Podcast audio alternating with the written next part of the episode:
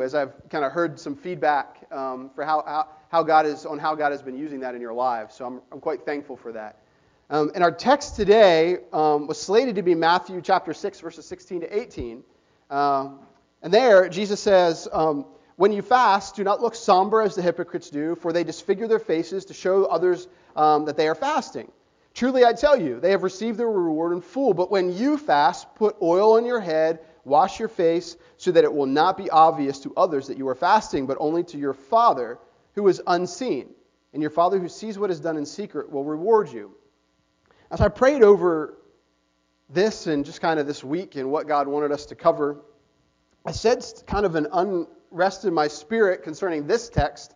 Not that it's a bad text, it's not that at all, um, that, that we shouldn't cover it, but I just felt like maybe he had something different. And I think so I prayed a little bit more, and he took me to a different scripture. And I, I think part of the reason he did that was what Dottie was mentioning earlier. Because sometimes we kind of like buzz through the Easter season, and we don't really process who Jesus is and what he did for us. And we're obviously not a terribly like liturgical church. Like you know, we we, we, we don't have a lot of the tradition that many other churches do, but like I think it's like important though to take some time and really think through who Jesus is and what he's done. And today, every first Sunday of the month, we celebrate the Lord's Supper, and we're going to do that this Sunday. And that is like at the heart of the Easter story. Um, and so today, um, we're gonna we're gonna take a break for this week, next week, and then the following week, which is Easter Sunday, and we're gonna focus on.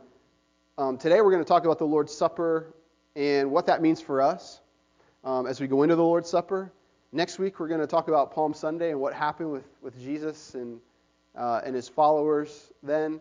Next Friday, if you don't know, um, there's a Good Friday service. Good Friday is the day when we remember what Jesus did for us on the cross, him dying on the cross. And we're going to we're gonna join with some other churches to remember that and, and celebrate. Um, I'll be speaking, a few other pastors will be speaking at Valley Baptist Church in Middletown. Um, so we'll, we'll, walk that out together. And then the following Sunday, that Sunday is Easter Sunday, and we'll celebrate the resurrection of Jesus together then. Um, so today, um, we're going to look at, at a, like I said, a different text. It comes from 1 Corinthians uh, chapter 10. If you have a Bible, turn there. If you have a phone, pull up your app and open up 1 Corinthians chapter 10. Um, and we're gonna we're gonna talk about the Lord's Supper. Um, I don't know about you, but when I was a kid, I didn't really think much of the Lord's Supper when I took it. Uh, even as a young adult, oftentimes I would just kind of go through the motion of taking a piece of bread, and we're going to do it a little differently today. Some of you grew up dipping it in a cup and then taking it. Some of you grew up taking a piece of cracker or bread and eating it and taking a little tiny cup of juice or uh, wine. Some of you have taken wine. Um, and um, and taking that and just kind of going through the motion, but sometimes I didn't really process what I was doing and what it was about. And there's like all sorts of stuff going on with the Lord's Supper. We're not going to be able to cover it all today, but we're going to cover one or two aspects of it that Paul speaks of in 1 Corinthians chapter 10 verses 15 to 22. And um, try to like apply it to our lives and in our our practice of the Lord's Supper. And then we'll close the service this morning um, by uh, celebrating the Lord's Supper together. So, before I read the text, why don't I pray for us? Then we'll read the text, we'll talk about it a little bit, and then we'll celebrate celebrate the Lord's Supper today. Father, we um, we thank you um, for speaking to us um, through your word. Uh, we thank you for spending time with us in prayer.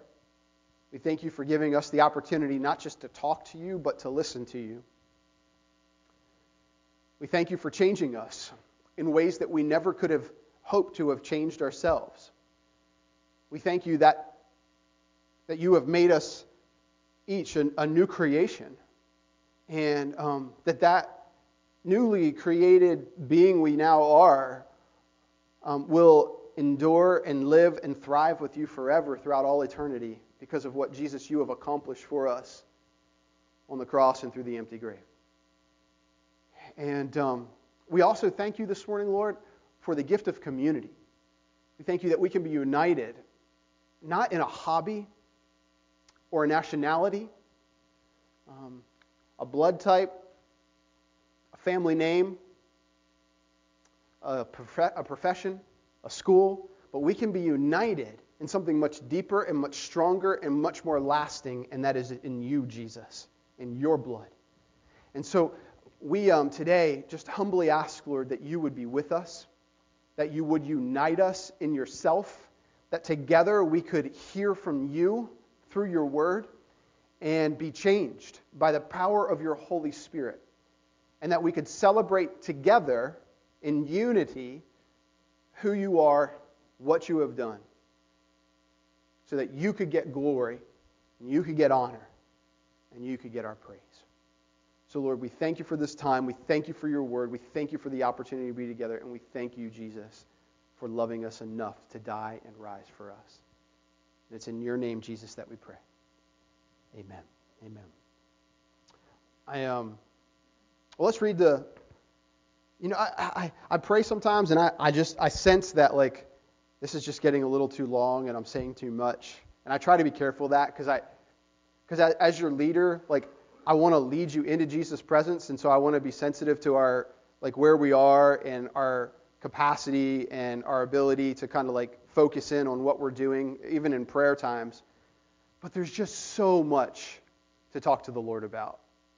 Like we could sit here all day, all day, and never exhaust like the, the amount or the number of things to praise God for. It's just so good, so good.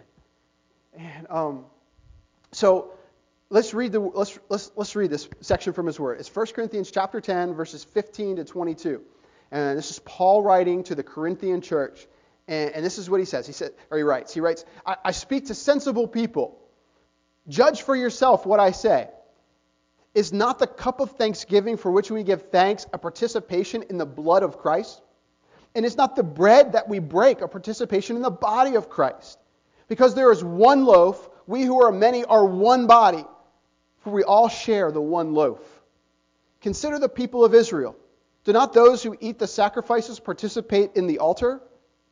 Do I mean then that food sacrificed to an idol, an idol is anything, or that an idol is anything?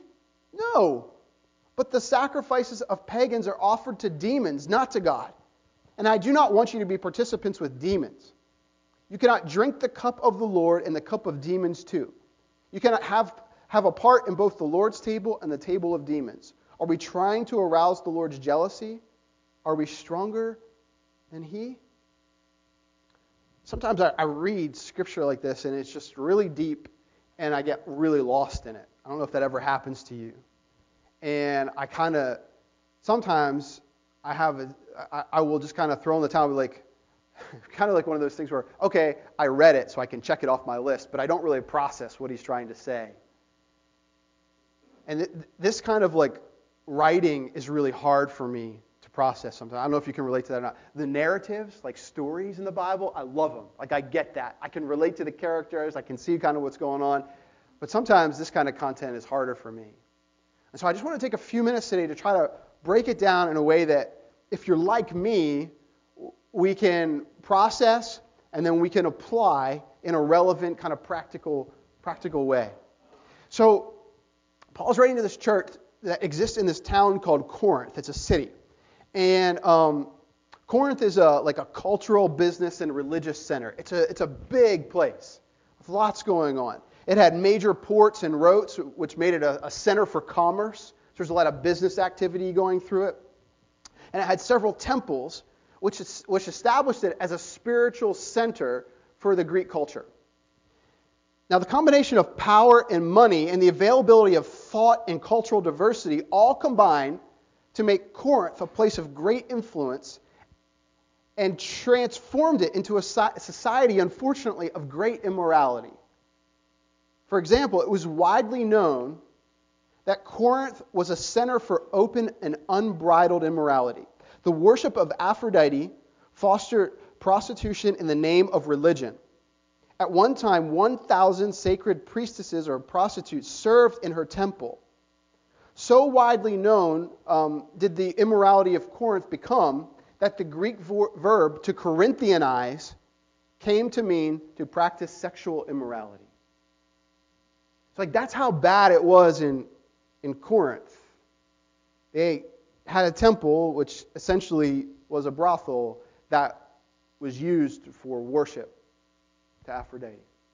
And to Corinthianize came to mean to practice sexual immorality. I mean, it's known all over the known world as that. In addition to the corrupt spiritual practices of the Corinthians, we must also remember the deep regard Corinthians and certainly most Greeks had for the social importance placed upon dining in another person's home. During Paul's time, sharing a table with another over a meal was the primary social symbol of acceptance. So, like if you had somebody into your into your home, it told the rest of your culture, the rest of the people around you, that the people who were you were having dinner with, you accepted them, like you you you loved them, you you you brought them in, you kind of approved of them, like it was a it was a huge it was a huge thing. It was like endorsing them basically. Now, several chapters, take that, what I just said, and we're just going to put that here for a second. It's going to apply as we go forward. But Several chapters before chapter 10, in chapter 8, Paul began this discussion about food being sacrificed to idols. And he takes a break from that discussion in chapter 9 and the first part of chapter 10, and then he picks back up where we, we started off in verse 15 today of, of, of chapter 10, talking about it again. Back in chapter 8, he's speaking more to eating food sacrificed to, that had formerly been sacrificed to idols in like temple worship. They had actually sacrificed the animal and somehow like used it as part of their pagan worship ritual at the temple. And then it was sold in a market to anybody who wanted to buy it to put on their table because they didn't burn it all, they didn't use it all, like they, some of it was just sacrificed and offered to the pagan idol. And so it was left and they they could just sell it. And so they'd sell it in a market. And people could go to this market and buy this meat and take it to their home, not to worship with it, but just to cook it and eat it like we would go to like Giant or we would go to Aldi or you would go to Walmart. I almost said Kroger, but we don't have Kroger here. it's like down south. Like or the pig, a Piggly Wiggly, right? That, that's like a good Southern one right there, Piggly Wiggly. Um, so like, but you would you would go and you would be able to just buy this meat, take it home, throw the steak on the grill, and cook it and have it for dinner. But th- th- when you did that, there was not really necessarily any connection, like to wor- you weren't worshiping the pagan god by doing that. You were just like filling your stomach. You were just eating. But there were some believers in the church at the time who really struggled with that because they still couldn't kind of break the connection of the meat to the sacrifice. And, and Paul's saying they're not connected, basically. It's, it's okay to eat that food, but if some believers in your church just aren't quite there yet, they haven't been able to make that leap. They haven't been able to, to kind of get, get to that point in their spirituality. Then don't eat it because you don't want to cause them to stumble. You don't want to cause them to struggle spiritually because you're exercising a right that you have. It's perfectly right and okay for you to eat that meat, but if it causes somebody else to stumble, then you, you shouldn't exercise that right. You shouldn't, you shouldn't do that. I'm not sure it's like the perfect example, but like there's some like parallel in this. Like, I'm allowed to drink alcohol, right? I'm 21 years old. I um, I don't have an issue with like I'm not addicted to it. Like I I'm allowed to drink it. There's nothing like I don't think there's anything biblically that says that I shouldn't drink that. And um, but I know that some of my brothers and sisters like really feel strongly about that. Really feel strongly that it is a sin to drink. And so because of that, I just really don't drink. Like if any uh, I, I guess I should say I probably do sometimes. Like I never do it publicly. I'm very careful about that for lots of other reasons, but if one of you ever came to me and said, I'm just really struggling with this because I heard that you might, and I feel like the Bible says this, this, this, and this. And I said, Well, I actually think it says this and this, and not quite what you were saying, and they're still not there.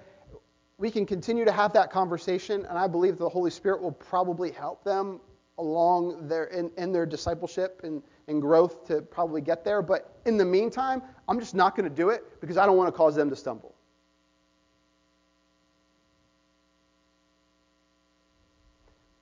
That's kind of similar, not exactly similar, but kind of similar to what Paul is saying in 1 Corinthians 8. If there's a right that you have, kind of, like if you, that meat, you can eat that meat, it's totally okay to do, there's nothing wrong with it, but if it's causing somebody, someone else to stumble, don't do it. Just don't do it. And um, in chapter 10, like he, he leaves that section, he talks about a few other things in 9, the first part of chapter 10, and then 15, verse 15 of chapter 10, he comes back to this whole idea of food that has been used in, in the practice of te- temple worship and pagan temple worship. And um, he talks about it, um, using it in one's home and, and, in chapters 8, and, and, and then he, he leaves it, he comes back, and essentially here in chapters 10, I'm sorry, verses 14 to 22, Paul is arguing that the idol or the god that is being worshipped in that pagan temple is actually doesn't really exist. Because there's no God but one, right? So that God doesn't exist. And and that the sacrifice, the actual product that was that was given to that God, it, it's not it's not inherently evil because it was used as a, as a sacrifice in a, in a temple of worship to a pagan god. Essentially, I think what he's trying to, to get at here is that the sacrifice itself is nothing and the God itself is nothing. But when your heart is engaged in worshiping that God that is nothing, but what's really behind that is a, is a demon, like there's actual demons behind these gods, your heart is engaged in worshiping a demon. And so while the God that is in front of that demon is nothing, and the sacrifice itself is just bread or meat, you using it for that purpose becomes wrong.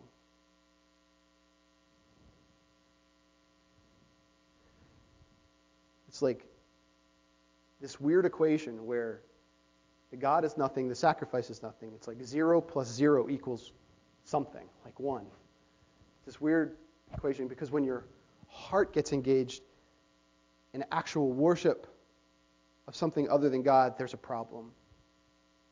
See, the issue is not so much in the physical, but in the spiritual realm for Paul. The physical manifests what's already present in our hearts and the spiritual reality behind the physical idol and our worship of it. This is similar to what Jesus has been saying in the Sermon on the Mount. He said, You've heard that it was said, Do not murder your brother. But I tell you, don't even be angry with him. It wasn't just the action that he was addressing, it was the heart behind the action. Heart drives action. Paul says, Do I mean that, the, that food sacrificed to an idol is anything or that an idol is anything? No. That's in verses 19 and 20 of our chapter today, of chapter 10. Neither of them are anything on their own. The physical is not really what's at issue here. Paul goes on to clarify this when he says, But the sacrifices of pagans are offered to demons, not to God. And I do not want you to be participants with demons. That's in verse 20 of chapter 10. The unseen demonic is the issue. It's what's behind the idol, what's behind the sacrifice in our hearts what we unite ourselves to. Actually, he uses this word participate in the ESV and the NIV. And in the original language, originally the Bible was written in Greek, right? Or the New Testament was written in Greek. And that, that word for participate in that original language is koinonia. And it's a word that's often um, translated as fellowship. In Acts chapter 2, verse 42, when Luke comments, they devoted themselves to the apostles' teaching and to the fellowship, to the breaking of bread, and to prayer. And Paul uses it again in Philippians 3:10 when he shares about wanting to so closely identify with Christ that his righteousness is yours. And he says that I may know him and the power of his resurrection and the fellowship of his sufferings, being made conformable unto his death. The word that fellowship that is koinonia in the original language can also be translated as association, community, communion, joint participation, or even intercourse. This word signifies a deep, intimate connection with someone or something else. Where a husband is connected to his wife, or wife is connected to her husband in marriage. It's a deep devotion enjoyed by the most committed of friends. Paul uses this word or a variation of it twice in verse 16 of our text today, once in verse 18, and once in verse 20. That's four times in just nine verses. I think he's trying to make a point. Paul seems to be trying to communicate to us, or to the Corinthians, and then to us, by the use of this word, is that we have to choose who we're going to be connected to, who we're going to be in fellowship with who we're going to be in intimate relationship with. Or who we will. Maybe Jesus says this in Luke chapter 16. He says, No one can serve two masters. He's speaking of money, but the principle applies. Either you will hate the one and love the other, or you'll be devoted to the one and despise the other. You cannot serve both God and money. The same thing is what, that's exactly what Paul's trying to say here. You can't serve both God and demons. Because in, in the type of this worship, there's this connection, this deep, intimate connection. And you can't have it with both of them, both two opposing forces at the same time. It does not work that way.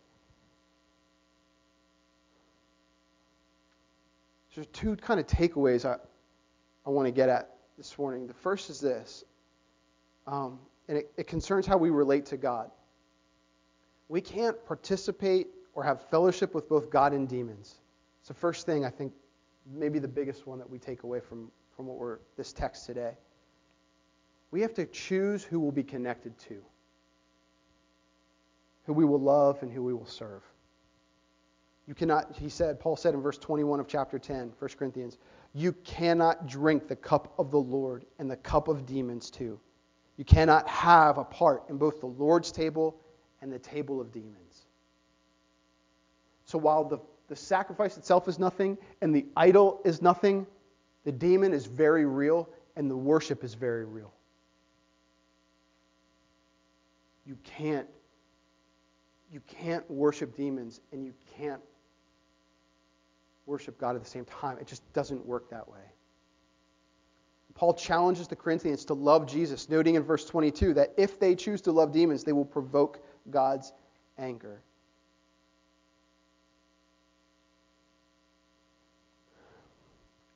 I mentioned earlier it's similar to like a marriage relationship. I, I can't be devoted to two spouses at the same time.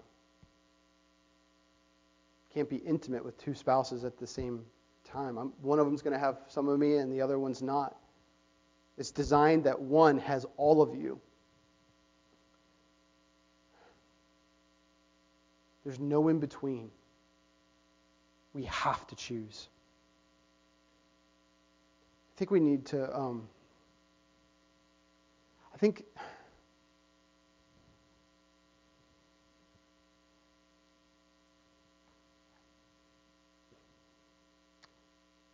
there's a difference, I think, between falling into sin and choosing to to go into it. Um, choosing against God. And um, there's like a when you're choosing against God, like there's a willful neglect against Him. And when we fall into sin, we get hurt, and it's not, and when, and it, we are accountable for that. But it's not that like we want it more than Him necessarily. There are places where we're weak and we fall, and it's not something that we're proud of. It takes time to recover from the wounds that we incur, and we have to be healed. Um, John speaks this in 1 John chapter 2. He says, My dear children, I write this to you so that you will not sin. But if anybody does sin, we have an advocate with the Father, Jesus Christ, the righteous one. He is the atoning sacrifice for our sins, not only for ours, but also for the sins of the whole world. When like Jesus covers over sin, we need to be healed of it. Like, but it's not that willful like decision against him. There's some there's like ones that we can fall to. But then we, we can also choose against God and enjoy kind of what we do. We can like want the sin more than we want him. There, in that case, there's no real remorse. We may we may like have the facade of remorse, like we may act like we're sorry, and we may even say the right things. Um, we may even act like we repent. Put down like when you peel away all the outside stuff, when you get down to what's really in your heart, you're not doing that. You're still enjoying it. You're still wanting it. You're still choosing it. John also talks about this in 1 John chapter 2, and he says, Do not love the world or anything in the world. If anyone loves the world, love for the Father is not in them. For everything in the world, the lust of the flesh, the lust of the eyes, and the pride of life, comes not from the Father, but from the world. The world and its desires pass away, but whoever does the will of God lives forever. If, he says, if anyone loves the world, love for the Father is not in them. You can't do both. Can't love demons. Choose to love demons and choose to love God at the same time. They're mutually exclusive.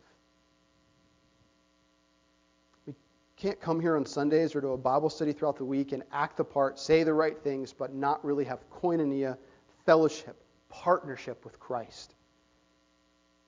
You can do all the right things and not have that partnership. And all those things will mean nothing. You can't keep one foot in God's kingdom and the other in the world. It's all in or not in. There's no in between. It's a deep personal partnership, an intertwining of Him with us and us with Him to the point where we are affected by Him, not just externally, but internally as well. And I think that that is hard for many of us, um, but some of us more than others, because some of us come out of a background where we didn't have any kind of connection to church or to Christians, and you're giving up a lot to become a Christian, to be like all in. And I think some of us who grew up in the church don't really appreciate what some people have to give up. Some people have to give up even family. They have to give up friends and social circles. And if they give that up and they come all in, and they don't have like this deep partnership with God or this partnership with us, which we're going to get to in a second, there's real trouble. And that's the second thing. The second takeaway that I hope that we get from the scripture today is that um, how we relate to one another in the body of Christ. And Paul says in verses 16 and 17, is, is not the cup of thanksgiving for which we give thanks a participation in the blood of Christ, participating with Christ? And is, is not the bread that we break a participation in the body of Christ? Again, a connection with Christ. Because there is one loaf, we who are many are one body, for we all share one loaf. There's participation with Jesus in the body of Christ when we become Christians. We're connected to Him, intimately connected with Him. But we also become intimately connected with one another.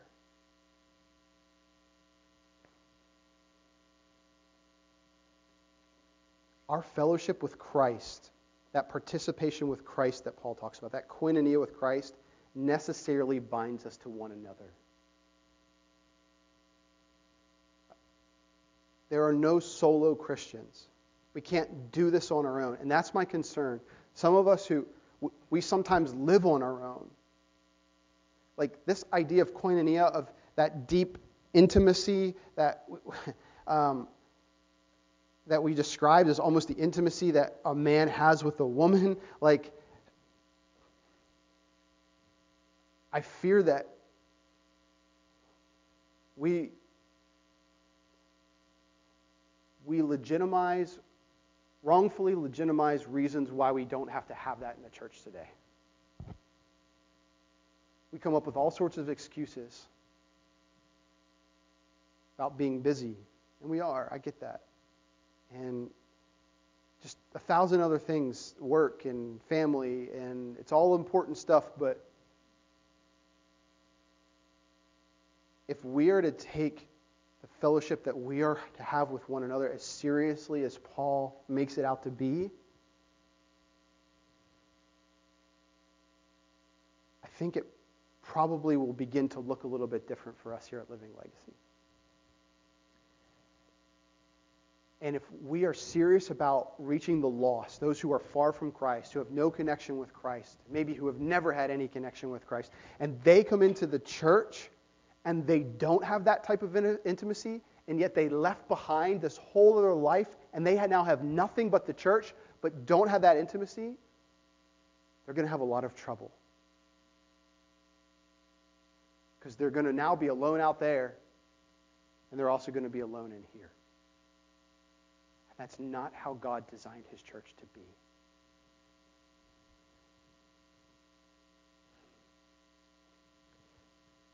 Jesus said, A new command I give you love one another. As I have loved you, so you must love one another. By this, everyone will know that you are my disciples if you love one another. So, the Lord's Supper symbolizes both of these realities, both of these truths, both of these takeaways that I'm getting at this morning. This deep, intimate connection with Christ that necessitates this deep, intimate connection with one another. And it makes us exclusive to Christ and to one another, and does not allow room for us to be holding on to the world or to be worshiping the world or demons. Koinonia is more than a fellowship, this partnership that we're talking about, this connection we're talking about. It's more than a fellowship meal once a month after worship. It's, it's just more than that.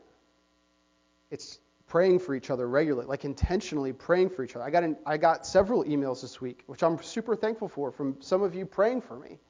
That means more than you know. Like, it, there's a great intentionality with that. Like, it's having each other over for meals, it's going out for meals with each other, it's just hanging out and playing games, it's studying the Word together, it's going to coffee together, it's like, it, it's when somebody is in crisis at 3 a.m. as well, you're there for them.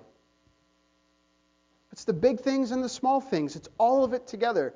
I was talking with Mickey this week, and we were just sharing about family and like what really makes a family strong. And we were both saying how one of the core things to making a family strong, it's not like magic. It's not, it's it's not like this silver bullet kind of thing. It's one of the major things is just spending time together, and not like intentional time where you're just like playing like games together as a family or going on walks together and having deep conversations. It's just like taking the kids with you when you go to the grocery store and you know when, when you're going into the garage to work on something to do that or t- dragging them outside when they don't want to go and doing lawn work with you. Like it's like i know all the kids are like no! Like but like it's like just being together strengthens a family the same thing is true of the family of God. Part of a big part of koinonia of partnership is just being together. So there's I'm going to close with this illustration. Um, there are these trees. They're called sequoias. they grow in California. They're huge trees. They grow up to 300 feet tall and 100 feet wide. I mean, I just can't even picture that. Some of you have probably seen them. Um, they're just massive, massive trees. And the sequoia is like super resistant to pests and fire. Um, so they don't really usually die from that. Actually, the, the greatest cause of death for them is falling down, like winds blowing them down. And um, uh, it's interesting, the way they protect against that is sequoias have this root system that doesn't go deep at all. It only goes 6 to 20 feet deep, which for a tree of that size is not deep at all. The roots actually go out, and they grow in groves, and they go out sometimes up to a mile out from where the tree is. And all the sequoias have roots doing this, so all their roots are doing this together. They're so intertwined so that when winds come, they hold each other together so they don't fall over. If you have a sequoia planted by itself, it won't last because it doesn't have the support of the other sequoias keeping it grounded, protecting it.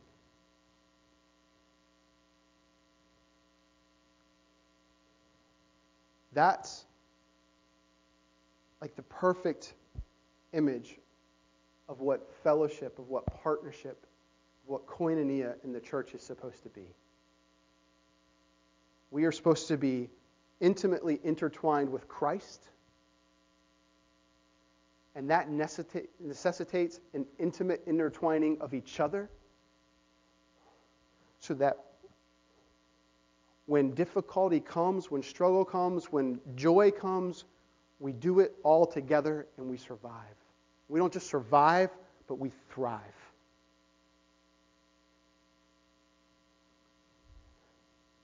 That's how God has designed his church. Not to be individuals, but to be united in him. And because we're united in him, united together. And that's in part what this celebration, what the Lord's Supper symbolizes. It symbolizes unity with Christ first. We are celebrating and identifying with Him as we, as we remember, we take the bread, which symbolizes His body, which was broken for us, and, and, and we identify with Him.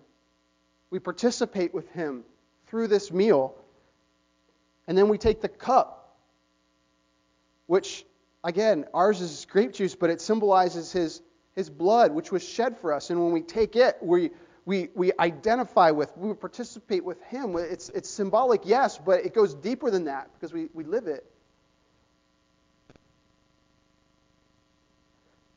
And we all eat from one body or one bread, Paul says, symbolizing our unity together. Unity with Christ, unity with each other. That is the church. And that is two of the primary messages of the Lord's Supper. We're going to celebrate the Lord's Supper today. Um, I'm going to invite the worship team to come forward. Maybe just play something quietly for us, just for a minute or two. The scripture um, does tell us to kind of like search our hearts to to make sure we're right with the Lord and with each other before we come to take this meal. And so, I want to encourage us for a minute. We're just going to have some music playing, and you can pray. Um, you want to pray in your seats, that's great. If you want to come forward, that's great. If you want to go back to one of the tables in the back and pray, that's awesome. If you need to talk with somebody, if like something's just not right between you and somebody else, and you're just like, I just need to settle that before I go and, and celebrate, because if I don't, we're not going to have unity together when we celebrate. And that's a key component of what we're doing today. We want to invite you to do that with that other person. Um, probably not text them, you know, like if they're here, you can talk to them. Like if not, just settle with the Lord that you're going to do it quickly afterward. Um, if you need somebody to pray with you, Scott, who's in the back corner here, um, he'll be back in the back. He can pray with you, and I'll be up here for a moment. I'll pray with you. But let's take some, just a moment, just a minute to pray. Um, get right with the Lord, with each other, so that we can come in unity with Him and with one another to celebrate what Jesus has done for us. guys, if you don't mind playing something, I'll close us with a corporate prayer the end of that time. But let's take some time and pray.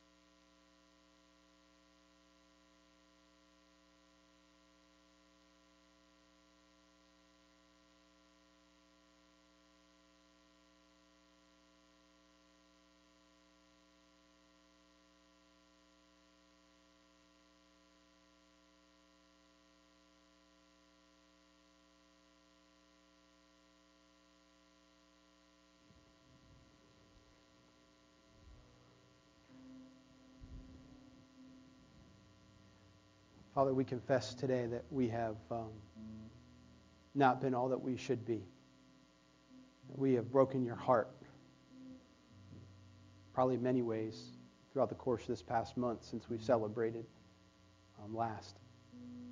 We just would humbly ask in Jesus' name that you would forgive us. You would wash us clean. You would set us right. Father, we trust in, in what Jesus has accomplished for us on the cross and through the empty grave. Not in our own works, our own merit, our own abilities. They're nothing. But you, you provide everything. So today we we just thank you for, for cleansing us. We thank you for loving us.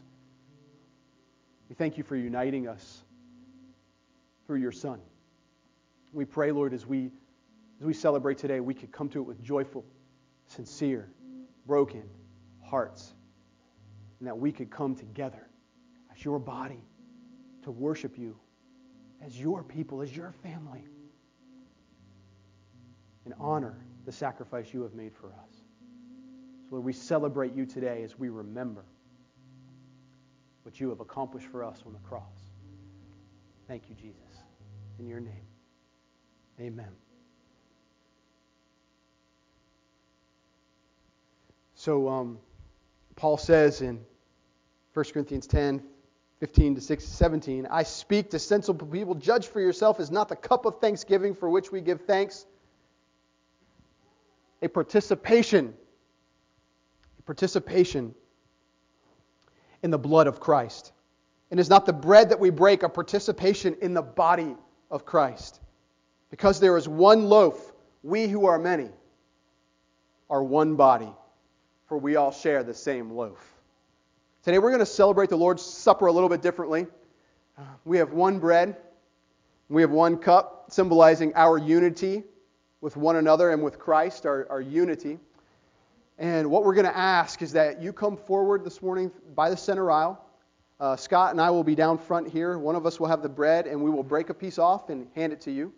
And um, we'll probably say something like, This is Christ's body broken for you. Um, and you can say Amen, praise God, hallelujah, or just take it silently. It's all fine. And then you can take it and you'll dip it in the cup. Try not to go too deep, like, don't get your fingers in there. um, but if you do, it's okay. Um, dip in there, take it out, and then you can eat it immediately. You can hold on to it and take it back to your chair if you want um, and eat it there. You can pray up front if you'd like. You can pray at the tables in the back if you just need some personal time. If you'd like somebody to pray with you, like, you know, we're talking about unity today. That'd be awesome, and we would love to do that. Um, you can grab somebody to do that with you. Um, but let us remember what we're doing. We're not celebrating ourselves. We're not remembering ourselves. We're remembering Jesus and what he accomplished for us on the cross. And we're doing it together. Our unity in him and our unity with one another. So we invite, I'm going to invite Scott to come forward. As you come down the aisle, again, you'll get the bread and the cup, and then you can process down either side you'd like to return to your seat. We'll celebrate together. Just break it. Just break it in half. There you go. Perfect. Christ's body is broken. His blood was shed. Let's celebrate together what Jesus has accomplished for us. Will you come? Will you celebrate? Let's worship.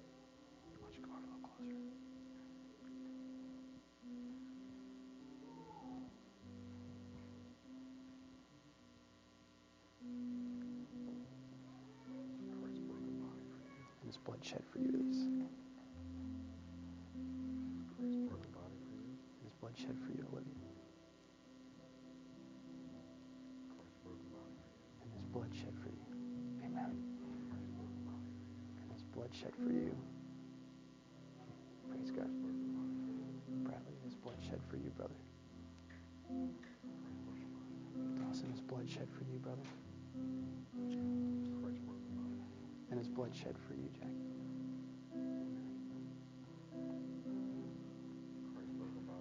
And his blood shed for you,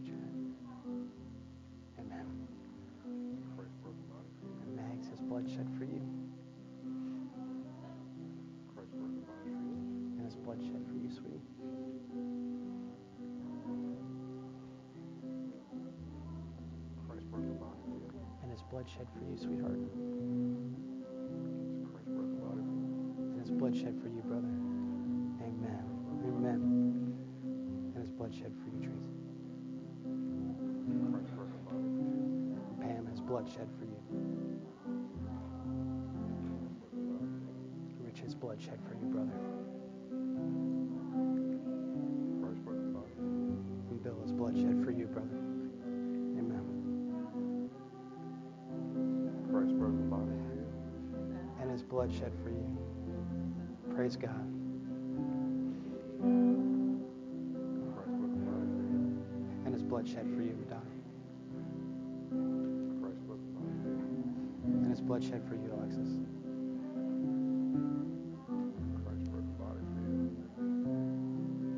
Shed for you, Bob. Thank you, Jesus. Amen. Amen. And his blood shed for you, Connor. Praise God. And his blood shed for you. And his blood shed for you. And his blood shed for you, Josiah. Blood shed for you.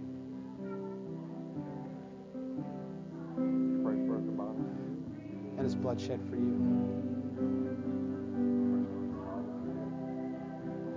And his blood shed for you, Mickey. Elijah, and his blood shed for you. You're welcome. Amen.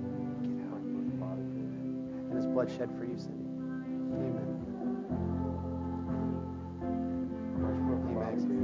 Blood shed for you. And his blood shed for you. And his blood shed for you.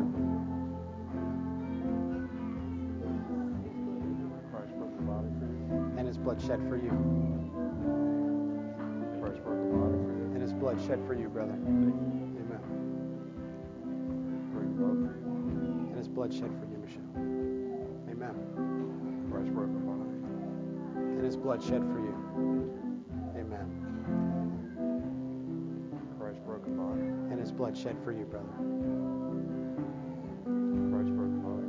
And his blood shed for you, brother. Amen. Christ's broken body. Thank you. That is blood shed for you. Thank you. Amen. I thank you. Ramona has blood shed for you. Praise God. And his blood shed for you. Amen. Praise God.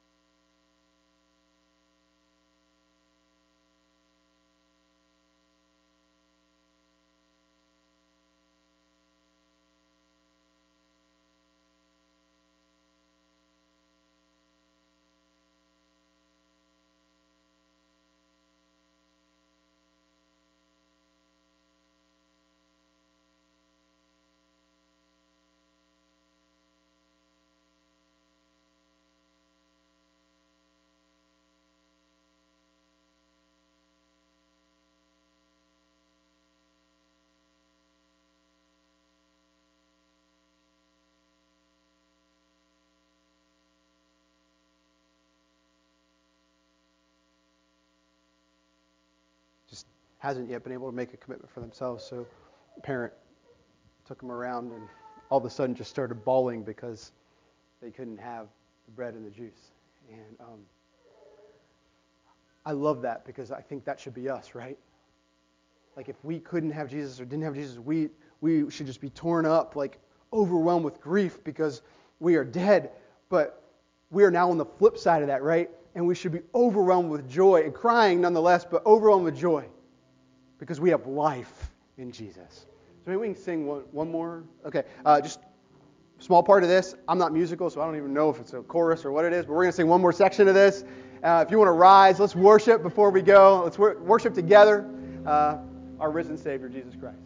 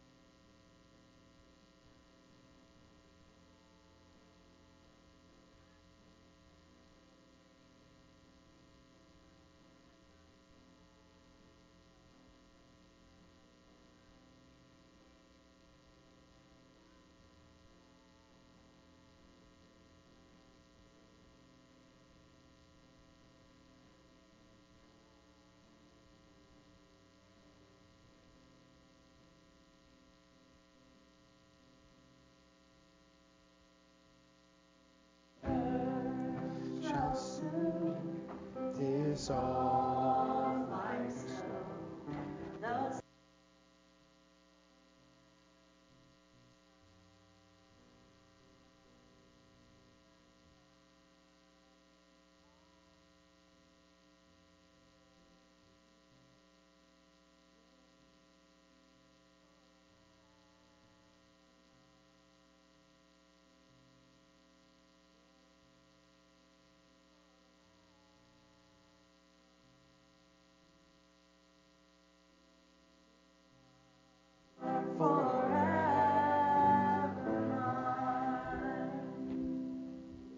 As you go, go in the grace of God, knowing that you can't have one foot in with Him and one foot in with the world. It's all in or all out. But if you're all in, you're all in it together.